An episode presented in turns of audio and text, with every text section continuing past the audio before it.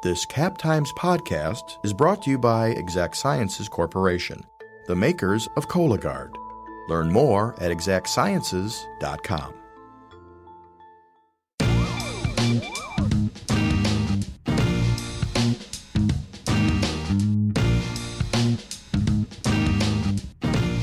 On the Cover, a weekly Madsplainers feature.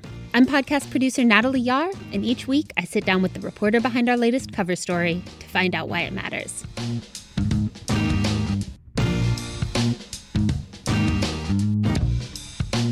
Today I'm talking with Cap Times Metro reporter Nicholas Garton, whose latest cover story looks at the relationships between Madison's police and black youth. Welcome to the podcast, Nick. Thanks for having me, Natalie. It's great to have you back. So, this is clearly a time when a lot of people are thinking about policing. What made you want to focus in on the way black youth in Madison feel about police? Well, I think that there's a huge disconnect between the Madison Police Department and black people in general, but especially young people. And one thing that my editor and I talked about when crafting the idea to do this story is that Madison police will do all kinds of stuff to reach the community, like cops playing basketball with kids or fixing kids' bikes or things I mentioned in my articles in terms of working with mentorship programs. But then later on, they come in and arrest those same kids' parents or uncles or aunts or harass and arrest those actual kids and it makes all of those other efforts just look sort of political.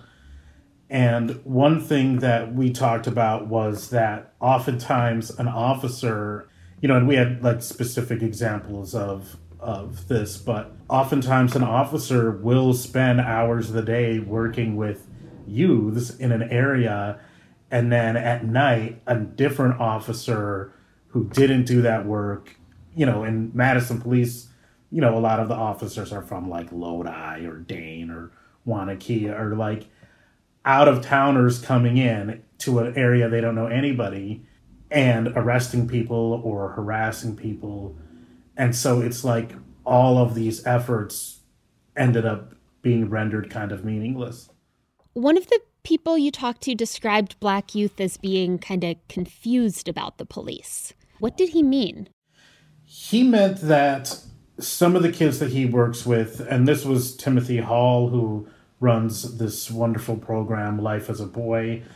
He said that a lot of the kids are confused that the people who are supposed to be protecting them are the very people killing them or causing them harm and that that is sort of a a difficult concept because when you're a kid especially you're thinking you know when I grow up, I'll be a, a fireman or a policeman or a, you know, a doctor or something. And, you know, you sort of look up to these people and they're also the people that save you, you know, when there's something going on. But in this case, and in the cases we're seeing across the country, the police who are supposed to be protecting the community are the ones causing the most harm. I mean, you know, we just a few weeks ago, and the reason that this cover story was actually delayed is because of the shooting of Jacob Blake in Kenosha. And you just think, like, as a black kid growing up, you're looking at that like, well, I don't really want to call the police. I mean, they might just end up shooting me.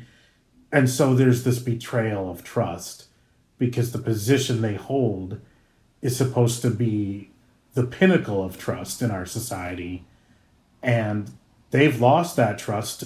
And I know that that's something that Chief Wahl here in Madison has been concerned about and has repeatedly said, he said this to me personally, that anytime there's an incident like, you know, what happened in Kenosha, it erodes all of the, well, actually, the word he used is destroys all the work that police do to build trust in the community. And in your story, you describe an incident that happened here in Madison on a city bus in February where the police ended up interacting with some black young people. First of all, what happened that led the police to be there in the first place? Yes, what happened was that, you know, a young woman in her 20s had entered the bus. This was a, a young black woman. And this was, you know, on the east side of Madison going towards Warner Park. And she had her three kids with her, one of whom was just an infant in her arms. And, a, you know, two of her kids had gone past the bus driver. Um, the bus driver had said something to the effect of, you know, the other one's got to come up and pay because her kids didn't pay. And they had sort of a back and forth about it. And he ended up kicking her off the bus and then he drove up another block and blew the horn at her, um, saying she could get back on. So she got back on and was like, How could you, you know, kind of disrespect me in front of my kids? Which was really kind of just a sensitive point for her that he was really gruff with her. And he ended up kicking her off the bus again. And three black teen boys in the back of the bus were saying to the bus driver, Leave her alone. And they came to the defense of this woman and was like, You're messing with her. Just let her be. She's obviously stressed out about this whole interaction because the bus driver was going to let her on a third time. And they, you know, kept saying, Just leave her alone. And the bus driver said to the boys that if they didn't like it, they could either go back to their seat or get off the bus. And one of them, you know, these are high school boys. So, you know, one of them kind of tongue in cheek mentioned that what they could do was, you know, whoop your ass.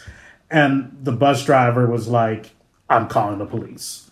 And when the police showed up, what happened from there and what does it tell us about this relationship between Madison police and black youth. When the police showed up, the officer got on the bus and started screaming at these three teen boys. And now I know this because I've seen the entirety of the video. I just want to put that out there that, you know, there's surveillance video on Madison Metro buses.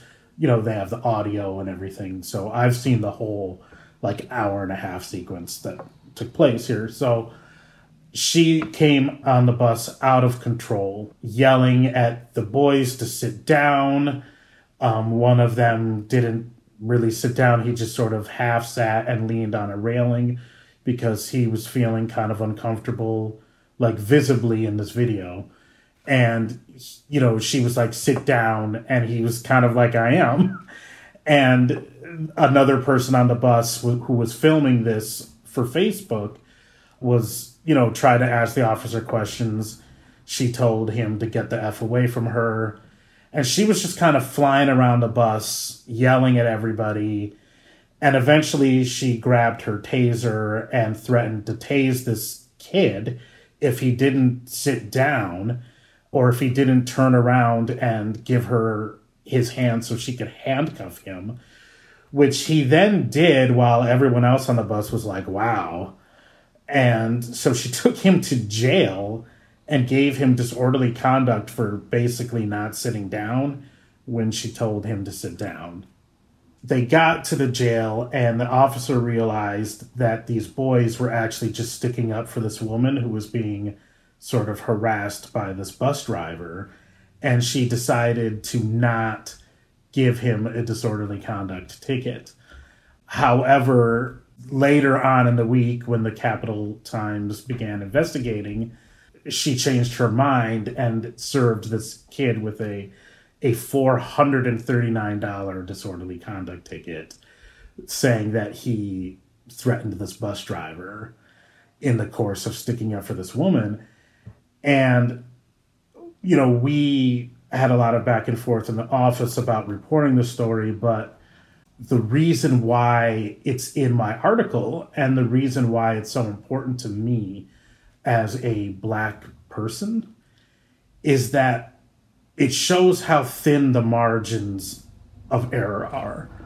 Because we had all of these issues transpiring. We had the bus driver who's totally out of everyone in this incident is the most in the wrong. If we could show the tape and have people see how he was talking to this lady, it's outrageous. And these three kids were sort of heroic for sticking up for her. But when the police come, it shows how there's all of these stereotypes and prejudices that are sort of fixed into why we call police. When they showed up, they didn't ask anyone any questions, didn't ask these kids their names for identification. They didn't ask them what happened. They didn't ask the bus driver what happened. They just got on the bus and started screaming at these kids. And the only saving grace, really, of why this isn't a bigger story is that she reached for her taser and not her firearm. And all the other elements of racial profiling, of fear of black youth, of expecting that these kids were going to be violent, that lead to a lot of these police shootings nationally. All those elements are the same, and it shows how razor thin the margin is for officers between having sort of a national incident or an incident in which this kid could have been shot and killed versus versus not. And it really bothered me to to my core natalie in a way that i can't even express on this podcast how thin that margin is and how important it is for us as a news outlet to report it this podcast is brought to you by Exact Sciences. Join the Madison based team working to lead earlier cancer detection. Visit exactsciences.com to view the company's hundreds of open jobs. Now, you also talked with Officer Wayne Strong, an MPD veteran who also spent years as a school police officer. And he told you about how he tries to get kids to see the good that police officers do, even though he also acknowledges that there's some bad as well. Why is that such a challenging task? Well, there were a ton of layers to that. Wayne, he was a police officer for more than 25 years. And when they first started the ERO contract with high schools and at that time middle schools in 1999 to have police officers in school, uh, Wayne was one of the first people to sign up because he wanted um, young black kids to see him in his uniform. And so that he could have relationships with them and role model for them and mentor them, which he, of course, did. Um, he is an integral part of the Southside Raiders, which is a youth football team in Madison that has transcended the lives of countless youths over the last 50 years. And it's such a challenging task, though, according to Wayne, because when they first started doing it, it was all about that mentorship. You know, a lot of kids would say to him, I've never seen a black cop before. And he was really proud of that. And you could hear it in his voice when he was talking to me. But that sort of eroded over the years and decades that they've been doing this, you know, ERO and SRO contract in ways that bothered him. And so it became more challenging than it was in the beginning because of the citations and just different things that they, you know, they were having issues in school where, you know, ostensibly they're there to protect the school from, you know, a school shooter or something like that. But obviously ended up sort of citing and arresting black kids super disproportionately. And Wayne was frustrated about that being the outcome when it's so different than what he set out to do and what he has done in his career. And what are some of the specific ways that Madison police are trying to repair the department's relationship with black youth? Well, when I spoke with Timothy Hall, he gave a really powerful example um, because all of the youth mentors that I spoke to, which are many, you know, I spoke with Kaleem Caire, I spoke with Timothy Hall, with Wayne Strong, with Will Green, and all of them have had officers come in and work with the youth that they're mentoring. And Tim was telling me about how police showed up at, you know, the Vera Court Neighborhood Center, which is where Life as a Boy, his program, resides. And the officers answered questions from the kids. And one of the questions was sort of, why do you hate us? Why like, you know, as black and brown kids, why do you hate us? Why do you target us? And the police's answer was that, you know, there's bad apples everywhere, but just like, you know, obviously all black kids or brown kids aren't criminals, even though they're often criminalized.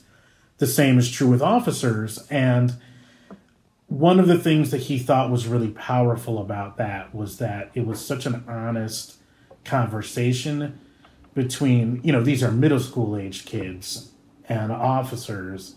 And I think that that's the number one thing that Madison police are trying to do to repair the relationship was to just show up different places in uniform and be open and get to know people, you know, get to know kids or get to know youth mentors and community leaders. And I think that that is an honest, ongoing effort that's been happening. And yet we know that the relationship is potentially still a challenging one. Uh, what did these mentors say they thought it would take to finally fix the relationship? Well, that was sort of the million dollar question. And one of the things that Will Green told me, and Will Green obviously is a youth mentor who runs Mentoring Positives in the Darbo Worthington neighborhood and is the most respected grassroots organizer in Madison.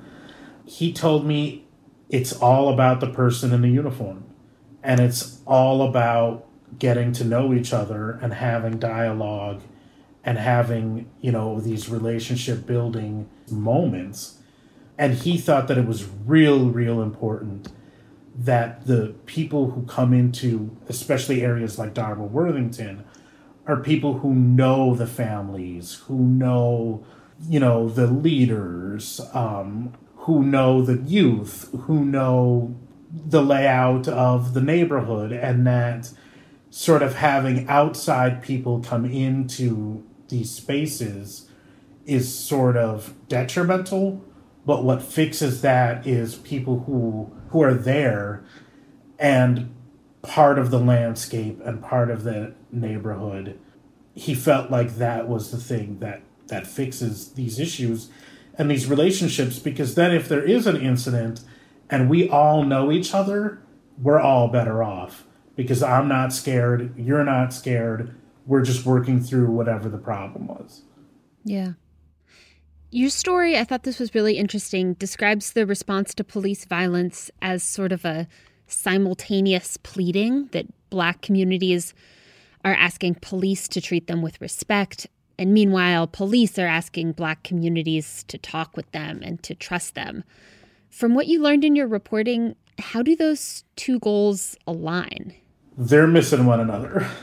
Um, I think is is clearly clearly the case, and you just look at you know people face to face, sort of on the Capitol Square during protests, where you know we're pepper spraying people who are just sitting there, and you can see the disconnect. And I think that seeing us as people is sort of the mantra of the black community and I think is also what the police are saying, sort of in response. But I think that the amount of dehumanization that takes place it's too much. And it's it's too much for the community to overlook or overcome. And that that's where these sort of dueling pleas miss each other is there's just too much. It's it's easy to say hey trust us. We're not racist we're not this or we're not that but then we're slamming down a young black activist on the capitol square for making threats to three people in a restaurant while at the same time armed white supremacist militia people can threaten to kill everyone protesting and the police are like, hey, you know what? They shouldn't say those kinds of things. And the response disparity there is just, it's so, it's so demeaning and dehumanizing that I think until that stops, they're going to keep missing each other. And so right now, those two goals aren't really aligned. Yeah. And I've been noticing, you know, as I watch these debates over policing play out on a national level, it seems like there are some people who think we need these major changes in policies and about police actions, and others who think we kind of just need police and communities to work on understanding each other and getting along better, kind of this relationship side of things. Based on your reporting, how well do you think those relationship efforts can work on their own? Well, I think that anyone's guess is as good as anyone else's at this point. And I think that the people who are doing the work, you know, they're doing the work, but it gets derailed whenever something happens that breaks all of that trust. And it's not the kind of thing where you know we can kind of work on it. When you shoot someone in the back seven times or you shoot a kid in the face you lose all that's 100% of the trust you lose now. Like there's no coming back from that. And so i think that all of these different efforts would be made easier if the police would sort of stop having these incidents, and I know that sounds super simplistic, and I am not trying to be sarcastic or or cynical, but I think that while we are dealing violently with protesters who are just kneeling peacefully, and while we're slamming black activists down on the pavement and fighting the ad hoc oversight tooth and nail and the disparity between how we treat the kids on the bus versus sort of white militia types. I think that as long as those things are happening, we're never going to get to do the work that all of these organizations and organizers are trying to do. But, you know, M. Adams, for example, who leads Freedom Inc., you know, they have been successful in removing police from schools and that was top of mind for Wayne Strong when I interviewed him because he was like, man, now there's no one who's going to be there to start forming these relationships with youths. And, you know, obviously M's counter to that is they're not forming relationships with youths, they're just targeting them. And so it's all of these I think we we nailed it right when we just said they're missing one another in their aims for all of these things. Yeah. Nick, thank you so much for being on the podcast. Thanks for having me, Natalie.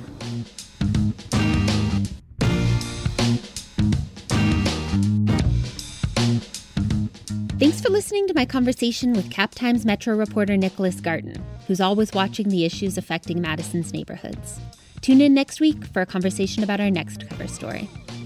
If you enjoyed this podcast, please subscribe to the Madsplainers on Apple Podcasts, Stitcher, or wherever else you do your listening, and leave us a review while you're there. Also, be sure to check out our other podcasts, including The Corner Table, all about food and drink in Madison, and Wedge Issues, all about state politics. Until next time, thanks for listening.